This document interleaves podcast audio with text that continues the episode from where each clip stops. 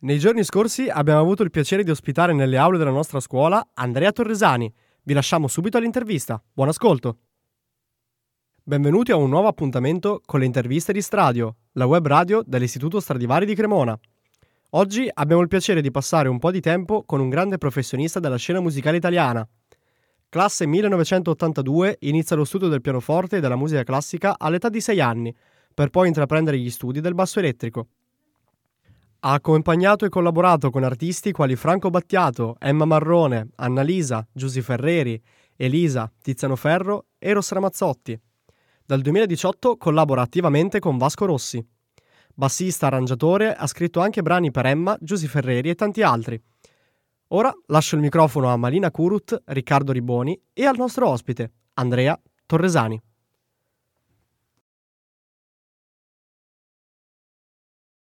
Sdraiato a terra come Dolph Vestito bene Michael Kors Perdo la testa come Kevin.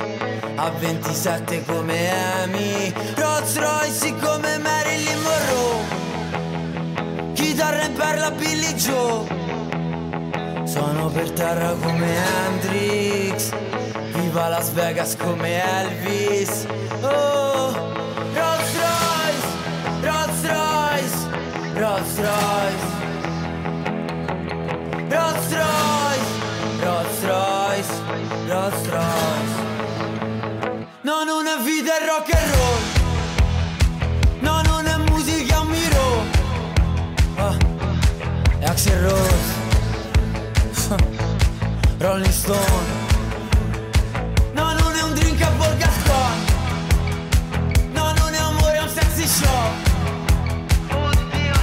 sexy shop. Un Van Gogh. Rolls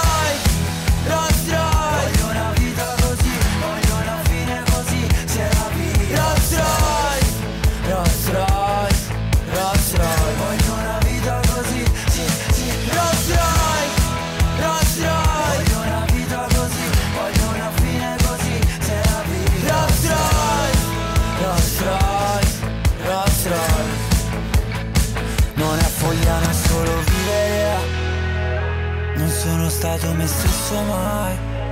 No, non c'è niente da capire. Ferrari bianco, sì, Miami Vice. Di noi che sarà Rolls Royce, Rolls Royce. Di noi che sarà Rolls Royce, Rolls Royce. Rolls Royce,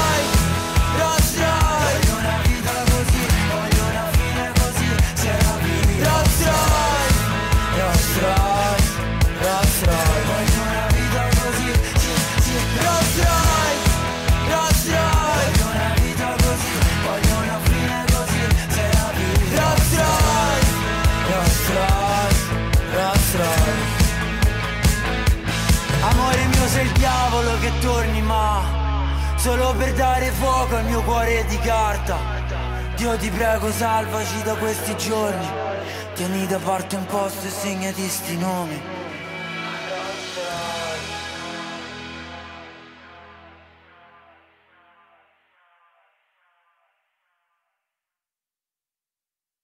Ciao Andrea, Ciao, Eh, ciao a tutti. abbiamo appena ascoltato il, il noto brano Rolls Royce di Achille Lauro. E vorremmo chiederti com'è stato lavorare con lui, più come sei riuscito anche ad arrivare a personaggi come lui. Ok, allora mm, con Lauro abbiamo registrato in studio alcuni brani del, del suo disco mm, eh, di eh, 1969 se non erro, il Sì, titolo del, del- del disco. Erano brani fondamentalmente con un approccio abbastanza punk, quindi diciamo che in quel periodo, eh, avendo finito da poco il tour con Vasco, eh, e, eh, essendo, essendoci nel repertorio alcuni brani abbastanza eh, portati a quella cosa, eh, mi avevano individuato come, come possibile eh, persona adatta a registrare quei, quei brani, produttore del, del- del disco. E, e quindi sono andato in studio alla Sony e ho registrato eh, assieme a- al batterista che avevano chiamato il- questi brani in giornata. E è stato interessante perché comunque l'approccio anche con eh, eh, Boss Doms eh, e anche lo stesso Lauro è, è stato molto creativo eh, e anche ehm, molto divertente diciamo dal punto di vista proprio dell'atmosfera eh, creata. Quindi sono venute fuori delle cose eh, anche magari che si spostavano dal- dall'idea magari del provino o più che altro altre eh, fatte migliorate a livello di migliorato comunque eh, rese diverse come sfaccettatura rispetto al, al provino e, e altre eh, addirittura create in quel momento lì quindi è stata una giornata divertente Cosa pensi sia piaciuto di te al produttore? Perché ti hanno chiamato secondo te? Qual è stato il fattore che li ha colpiti maggiormente? Allora, appunto per quella cosa del- di questa matrice un po' punk, eh, quindi bene o male quello che magari potevano aver visto di cose che avevo già fatto con determinati artisti dove si andava verso quella cosa lì.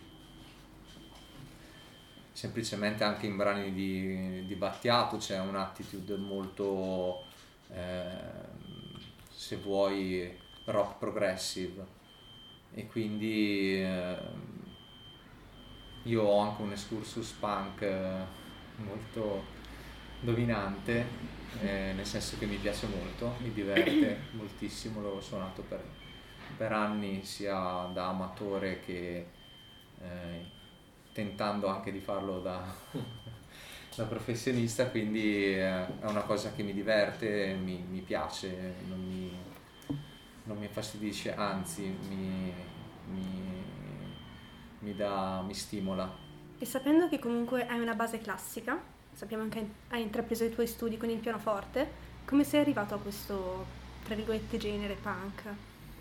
Allora, proprio dal punto di vista sociale, nel senso che la classica mi aveva dato sicuramente una forma, cioè mh, che ho studiato a livello di studi privati con, con un insegnante, eh, mi ha dato tutta chiaramente una formazione molto eh, accademica e molto, sì, che mi ha fatto accedere a tantissime esperienze emotive grazie al repertorio ma anche molto purtroppo a causa sicuramente anche della- del mio carattere sicuramente un po' introverso eh, mi ha un po' costretto a vivermelo da solo quella, quella- quell'attività la, musica. Il basso col basso invece con eh, il- andando più avanti con l'età anche l'esigenza di socializzare e eh, attraverso i concerti di gruppi punk mi veniva abbastanza facile. E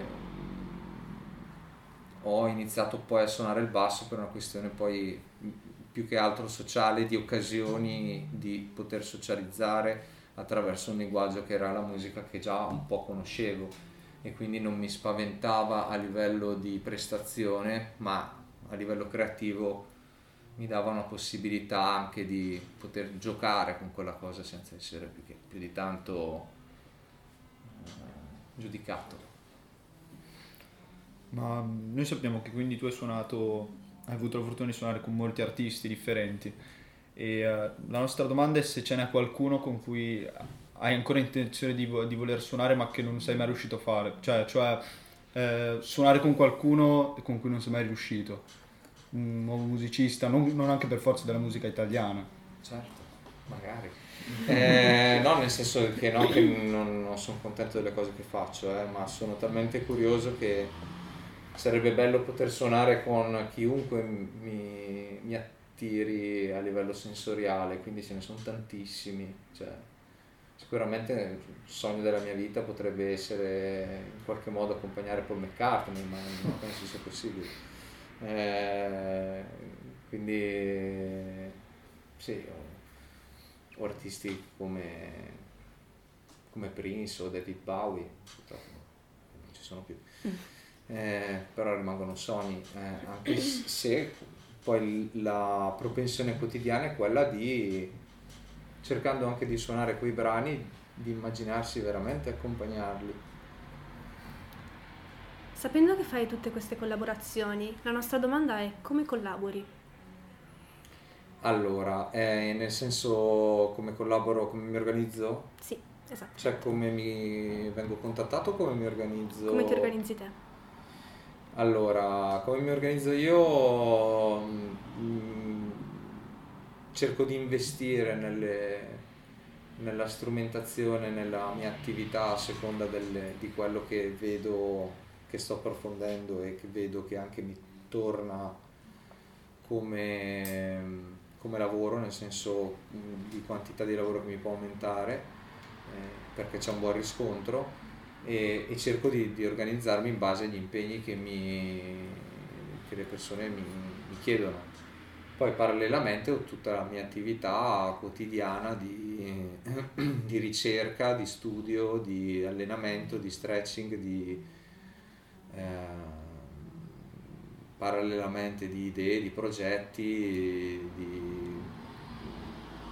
di tutto quanto il resto. Eh, invece nel tuo, in quello che è il tuo pre-concerto, se così possiamo dire, Mm. la, la tua preparazione, diciamo, prima di affrontarti, eh, di affrontare il palco, qual è che, sì, cioè, Se c'è un- una sorta di mantra da, un po' qualsiasi cosa, anche, da, da rispettare. Allora, chiaramente dipende un po' dalla tipologia di concerto che si va un po' ad affrontare. Se sei in tour, arrivi sicuramente da una preparazione anche fisica eh, che ti consente di arrivare al concerto eh, preparato un po' sotto tutti i punti di vista e quindi lì magari nel momento stesso fai, almeno io, faccio un quarto d'ora, 20 minuti di eh, allenamento sulla respirazione, che può essere con lo strumento, può essere anche senza lo strumento. Se si tratta di un concerto one shot, diciamo, e quindi non di un tour, lì più o meno è uguale, anche se magari è più difficile trovare la concentrazione e trovare il rilassamento perché sei in una condizione non gestita nel tempo ma molto più sbrigativa, quindi eh, con eh, spostamenti più rapidi, con un'organizzazione più veloce, magari con meno possibilità di avere un posto dove ti puoi rilassare prima del concerto. Tipo mi viene, esempio, mi viene per esempio in mente Sanremo, in momenti, quel 20 minuti prima di salire e fare l'esibizione praticamente devi farlo prima la, la, la concentrazione, devi fare la concentrazione per quella roba lì. Cioè per stare in mezzo alle persone con lo strumento in alto, così 20 minuti sperando che non te lo non ti prendano dentro nelle chiavi perché chiaramente non per criticare l'evento assolutamente, ma è talmente una cosa organizzata eh, e difficile da organizzare che purtroppo è così un evento televisivo, quindi bisogna saper venirci fuori anche in quelle situazioni lì. Gli spazi, immagino, gli spazi fisici lì siano...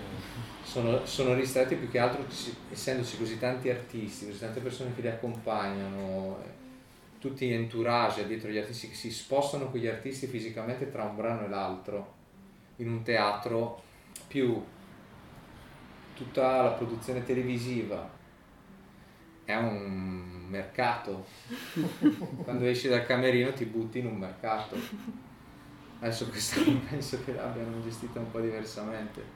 Però è proprio così è proprio eh, ma sì come tutte le trasmissioni televisive però se la trasmissione televisiva in uno studio è un conto, la trasmissione televisiva in un teatro è un altro, cioè comunque sei in un teatro e devi rispettare Gli spazi. gli spazi del teatro che sono comunque pensati per il teatro. Ora che abbiamo parlato di come gestisci l'ansia prima di salire sul palco, invece quando ti trovi sul palco quali sono le emozioni che ti, ti arrivano? I momenti più di ansia o... E lì è ancora, cioè, l'ansia è, è comunque un sentimento che butta verso da una parte, non è che va da altre. eh, quindi lì si amplifica volendo. L'unica cosa è appunto cercare un po' di escamotage per, eh, per stare tranquilli, che è sicuramente appunto la respirazione, quindi cercare magari nei primi brani, nonostante siano magari anche molto tirati, di portare la respirazione molto larga, col BPM proprio del brano, e essere magari un pelino più concentrati. Almeno io fino adesso l'ho vissuta così, poi sai, la, le prime volte che salivo su un palco mi scoppiava fuori il cuore, adesso uguale, ma mm, me la vivo leggermente meglio, quindi più esperien- mi rendo conto che più esperienze emotive faccio, che sono quello poi l'esperienza vera e propria, non è dici sì, cavolo, non ti spaventa il sensiero, sì, è proprio quello, ti spaventa, è un'esperienza emotiva. Devi affrontare il, il mostro buono, eh? Buono, però ogni, ogni, ogni mostro buono o cattivo è, è comunque un gigante. Gigante, ecco, chiamiamolo gigante perché mostro è una parola brutta. Gigante è una, è una parola bella, gigante è buono, è comunque un gigante. Eh, tu lavori tanto in studio, lavori tanto in live, ma cosa vuol dire? Cioè, il tuo lavoro in studio non è solo quello di fare il bassista, suonare il basso, no? La collaborazione, produzione, scrittura, eh, qual è il tuo lavoro in studio? Allora, principalmente ho mm, in questi, mm, nella- nel mio excursus fino adesso ho solo suonato, eh, ho fatto il turnista principalmente, quindi studio, in studio di registrazione per dei dischi eh, e quindi principalmente il basso, per- mm, anche se nel, eh, mi sono anche capitate delle occasioni di eh, produrre o coprodurre, arrangiare o coarrangiare, scrivere un po', un po' di tutto. Eh, fatto anche assieme ad altre, ad altre persone la fiction eh, Braccialetti Rossi per, le- per la RAI. Eh, mi piace molto la scrittura, mi piacciono molto mm, f- creare le cose. Mm, sono un appassionato proprio di suono, sono proprio un noisemaker di, di, eh, mm, come si dice, di passione. E, e quindi tutto ciò che è collegato al- al- al punto creativo della musica mi, mi- mi attira molto e cerco di farlo anche con progetti miei che- di cui ne parlo solo quando sono in porto eh, e lavoro per altre persone, per chi mi chiama e a seconda di quello che mi viene concesso anche a volte come eh, possibilità di interagire di più oltre a registrare il basso lo faccio. E mi collego a quello che hai appena detto riguardo alla serie TV Rai e Braccialetti Rossi. Ti volevo chiedere, alla fine, quello che è l'album in sé, che poi eh, ne è derivato dalla serie TV, sostanzialmente funge da colonna sonora un po' della serie TV. Sì, Quindi c'è un lavoro diverso, diciamo, è stato un lavoro diverso o è puramente quello di scrivere un album e registrare un album? non lì è stato proprio seguito il concept del- della serie tv, quindi tutti i testi che ha scritto Nicolò Agliardi sono stati in funzione della, della serie tv, cioè proprio a colonna sonora di alcuni momenti precisi della- di un episodio o addirittura appunto come colonna sonora della serie in generale, a rappresentanza proprio quasi cioè musical è una parola sbagliata, però proprio come se la, la canzone rispecchiasse proprio un po' il, una parte dell'episodio e una parte anche di alcuni personaggi dove spiccavano di più, chiaramente grazie all'interazione di altri artisti anche che hanno cantato quelle canzoni in vari featuring. E, mm, quindi è stato, è stato scritto ad hoc, diciamo. Quindi è proprio un'esperienza, diciamo, simile, perché sempre di musica si tratta, però ha tante diversità, ecco, rispetto Sì, più, più- chiaramente trattata esattamente con la filosofia di una colonna sonora la realizzazione di 10 brani. E invece tornando al discorso dello studio, cioè del, nel senso de- di mm, artista da studio, come si diventa? Allora, ehm, per registrare studi di registrazione bisogna tener conto del, sicuramente del passaggio iniziale di come veniva registrata la musica una volta, quindi eh, riprendere un attimo il concetto del, del nastro, della registrazione su nastro, del, del fatto che non esisteva un computer e tutto quanto, quindi il musicista che arrivava in studio di registrazione era un musicista che aveva magari sicuramente già fatto delle prove o comunque quando iniziavano a registrare era il momento in cui quella parte o comunque quell'insieme di persone suonava già bene, senza errori, magari boh, gli errori che c'erano erano talmente fichi che nessuno poteva dire niente, e un'identità. E e quindi quel lavoro lì come si, come si registra in studi di registrazione? Basta guardare quelli, come sono arrivati, non so, Peter Gabriel in studio di registrazione, guarda, cioè, guardi esattamente quel percorso lì e, e capisci come eh, cosa viene poi richiesto un studio di registrazione, cioè, o comunque il motivo per il quale ehm, una persona quindi anche singola che può suonare uno strumento può essere giusta per fare anche soltanto una parte perché appunto soprattutto nella musica pop eh, conosce delle, delle, particolarità che fanno sì che, quella, che quel modo di suonare con, con quel suono e con determinate attitude siano indicate per quella tipologia di cosa richiesta. Quindi è tutto uno studio sia personale sullo strumento, sui, su come sono stati registrati gli strumenti, su, sugli strumenti, sulla registrazione in generale, su come è stata fatta in generale, quindi attraverso quello si riesce a capire come poi, una volta che qualcuno ci nota, possiamo andare a non fare figuracce. Hai parlato dell'identità in studio e, e qual è un, una tua caratteristica o appunto la tua eh, identità? Allora, io grazie a, a molti amici che, si, che, mi hanno voluto bene nel, e mi vogliono bene, mi hanno sempre consigliato di curare il suono.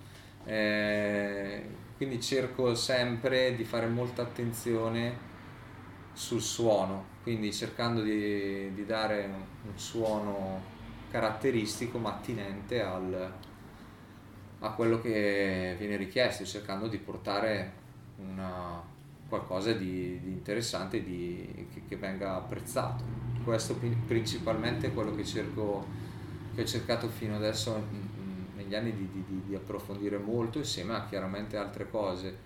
Eh, è quello che ho sempre apprezzato molto anche in altri musicisti, è la, cosa, la prima cosa che mi fa riconoscere certi musicisti, nello specifico magari italiani ris- rispetto al basso, se, se, possiamo parlare di Cesare Chiodo piuttosto che Paolo Costa, sono due musicisti, due bassisti che li riconosci dal, dal suono, oltre che dal portamento, dall'approccio, dalle note, da tantissime cose una di queste caratteristiche è indubbiamente il suono, che è una delle cose che non bisogna assolutamente sottovalutare, molto, è molto importante quando secondo me si vuole approcciare a questo lato della, del mondo del lavoro, della professione del musicista in studio di registrazione. Quindi l'ascolto anche e l'approfondimento del suono e dei suoni in generale, degli strumenti, degli amplificatori, delle modalità di registrazione, tutto quanto insomma.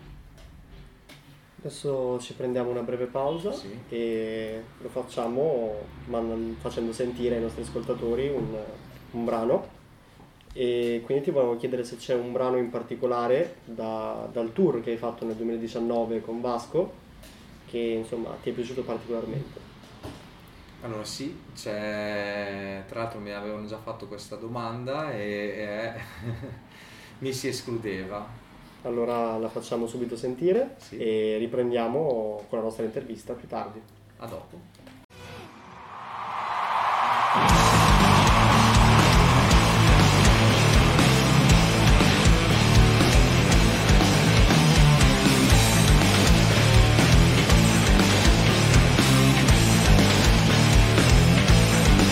E mi ricordo che mi si escludeva, prima a scuola sì, io non ero mica nato lì. Mi ricordo che mi si escludeva, dicevano che qui c'era poco posto anche così. Mi ricordo che mi si escludeva, come se da qui io potessi andarmene dove. Mi ricordo che mi si escludeva e sono ancora qui e voi vi siete abituati, sì. Ormai sono qui e nessuno più può togliermi. Da quando sono qui assomiglio già a te. Mi ricordo che si, si escludeva per motivi che oggi fanno solo ridere. Mi ricordo che si, si escludeva per primi quelli che mettevano paura, chissà perché. Ricordo che si, si escludeva sempre il più debole.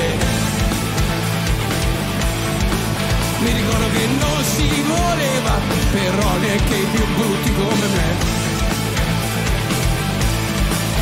E avanti così, facciamo due comunità diverse. Facciamo due comunità diverse. Facciamo due comunità diverse. C'è chi dice non è un problema, stiano pure qui, poi li sfrutta come cani. C'è chi dice non è un problema, li blocchiamo lì, non facciamo entrare più nessuno qui. Cent'anni fa il problema, lo risolvevano bruciandoli. C'è chi dice che il problema è che non ci sono più fiammiferi. Speriamo che sì. Oh, a noi ci lasciano restare qui. A noi ci lasciano restare qui. Eh, eh, eh.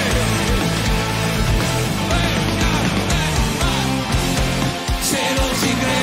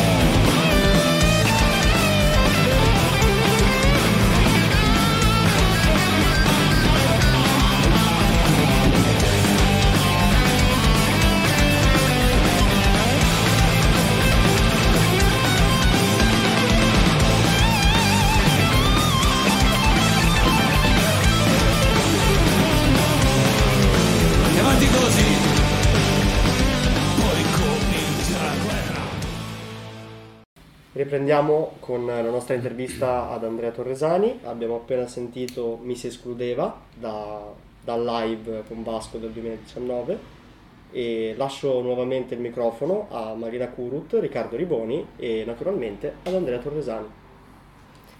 Eccoci qua, la nostra domanda adesso è come hai iniziato questa collaborazione con Vasco, come è iniziato tutto?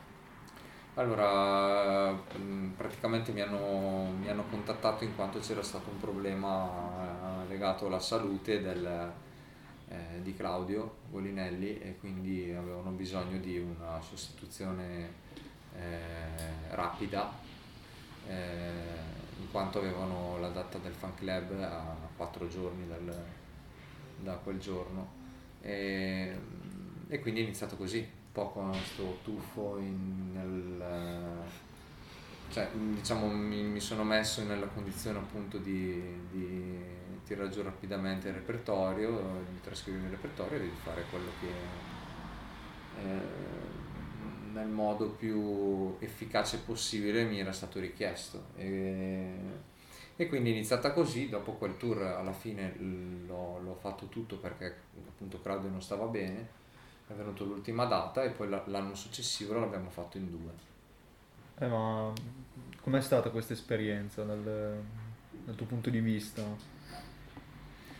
È, è un'esperienza abbastanza eh, incredibile, talmente incredibile da che parlarne è veramente difficile trovare le parole eh, per vivere quell'insieme di, di emozioni poi legate anche sicuramente poi a un artista incredibile con dei brani incredibili e poi assieme ad altri musicisti incredibili quindi veramente un insieme di emozioni tutte assieme che per eh, codificarle e, e viverle col, eh, con, eh, senza magari anche purtroppo ogni tanto l'ansia di, di- di quei momenti di preoccupazione no? verso magari il momento del concerto che purtroppo c'è, eh, diciamo che ha tutta una carica tale che è indescrivibile, è veramente indescrivibile anche perché sono cose che a volte sembrano cioè, proprio impossibili, no? Dice, no, tanto non succederà mai una roba del genere. E invece poi succede e dici, quindi cosa sta succedendo? Però se pensi a cosa sta succedendo non fai più quello che, per cui sei lì a fare. Quindi mh, ti mette anche in una condizione di estremo professionismo e, e vivi anche quello che devi vivere col senno di poi di quello che sei lì a fare poi me la vivo molto così, magari poi col tempo riuscirò anche a godermele di più, in realtà me le godo tanto, eh. però poi i miei metodi ecco che sono questi qua. Però ti faccio una domanda stupida, ma c'è un, un episodio, ma proprio di quelli surreali, cioè folli, la cosa ti sei dimenticato di andare alla data, cioè, Ah, Beh, sì, è successo che una volta mi sono dimenticato il basso a casa, eh, ma l'ho recuperato lì nel paese dove dovevo andare, o che abbia lasciato la valigia sul treno, poi abbia preso un altro treno, vabbè, ma quelle cose sono all'ordine del giorno, non è un problema. No, e allora strane sui repertori e sul... Sì, mi sono trovato una volta a suonare senza una scarpa. Cose che succedono? Questo sì, che dovuto a una corsa sfegatata durante un tour di Battiato. Franco era già sul palco e noi l'abbiamo visto da lontano che lui era arrivato con la, con la macchina, noi purtroppo era una condizione un po' particolare, in un posto bellissimo, era un festival ma non avevamo l'accesso con la macchina fino al palco, quindi dovevamo, avevamo un tragitto a piedi. Eravamo tutti a cena assieme e siamo arrivati lì in effetti un po' in ritardo perché c'era un sacco di coda, non c'è tutta la gente che stava arrivando al concerto. Quindi Franco con la macchina arriva dritto sotto il palco e intanto che lui fa la scala per salire noi eravamo tipo a 700 metri. Dovevo ancora mettermi le cuffie, cambiarmi, tutte queste cose. Quindi intanto che arrivo là che praticamente era iniziato il primo pezzo, sono riuscito con una sorta di tremarella che non so neanche io cosa ho preso col lago, col, col- lago di incastrarmi le cuffie, a mettermi le cuffie, soltanto che nella corsa di raggiungere il pacco ho perso una scarpa. Quindi con un fiatone incredibile. Sì, sì. Così. È partita l'era del cinghiale bianco, senza una scarpa. A quel punto io mi sono tolto anche l'altra. Eh, a proposito Sì, tanto di- eravamo su un parchetto dietro che non si vedeva.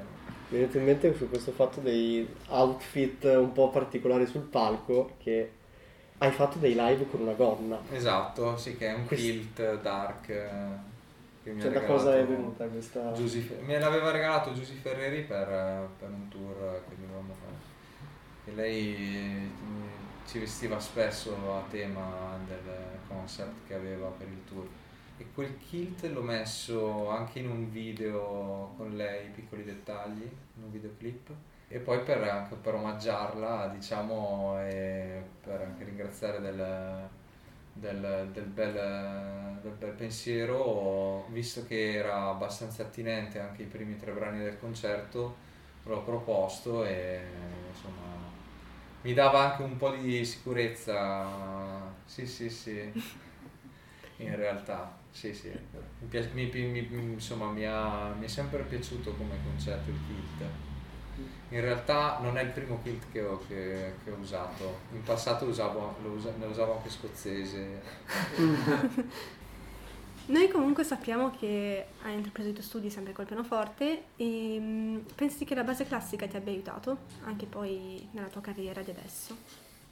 Allora, sicuramente dal punto di vista musicale e anche dal punto di vista della persona, perché mi ha fatto capire tante cose a livello sociale proprio, anche da- appunto dal, dal fatto di non, di non comunicare, appunto mi ha, mi ha- cioè, è stato il modo per capire che potevo comunicare, ma non riuscivo comunque a comunicare facendo musica, creando musica con altre persone, quindi mi è servita poi col senno di poi quando appunto tra, col basso sono riuscito a collaborare con più persone perché poi mi ha un po' eh, cioè, ho capito dopo il grande valore del- del- di tutto quel repertorio di che cosa può eh, far risvegliare un po' nelle- nella, come reazione nei nelle, nelle sensazioni di un, di un bambino, di un ragazzino, di, di un- di qualsiasi persona. Quindi ha un'importanza proprio a livello eh, musicoterapeutico eh, e un valore inestimabile come studio, come approfondimento nella, nella vita proprio. Ma al di là di quello che, che suoni o che hai suonato, i, eh, i generi che magari ascolti, ce ne sono? O artisti che ti piace ascoltare? Ce ne sono? Sì, sì, spesso ho, mia- ho i miei artisti di riferimento anche a seconda degli umori un po' che devo andare a recuperare, magari. E quindi con la musica mi, aiu- mi aiuto anche a creare l'atmosfera che voglio creare, quindi ho i miei artisti che magari per un, certo motivo faccio dei periodi di più sentire piuttosto che meno. Sono abbastanza sugli ascolti abbastanza aperto in, in generale ad ascoltare tutto. Mi piace più o meno tutto tutto ciò che suona bene è fatto bene è fatto che si sente che è fatto per comunicare qualcosa Sì, che c'è dietro una passione. sì, sì, sì, proprio, cioè comunque penso fermamente che il linguaggio musicale sia appunto un, un linguaggio e, e quindi a- all'interno ci sia un messaggio molto importante o ci sia comunque la, la potenzialità di far arrivare messaggi molto, molto importanti come anche non utilizzare questa possibilità e fare anche canzoni più leggere, diciamo, ma in generale fa bene e quindi è per quello che tutta la musica va, che fa bene, fatta bene, vale la pena di ascoltarla, prima o poi.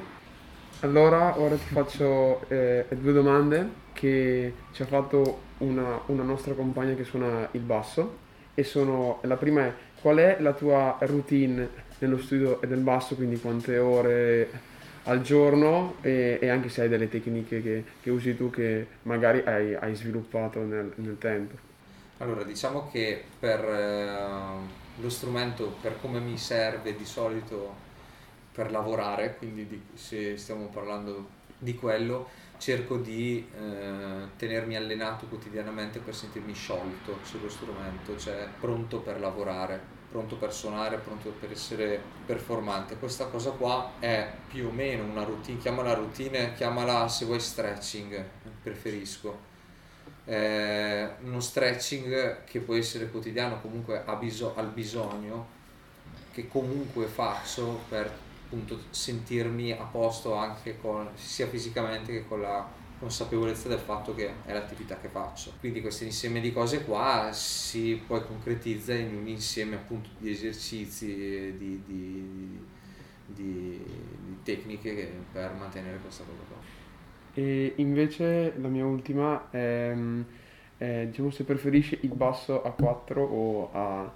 a, a 5 corde o anche di più, ma vabbè. Certo.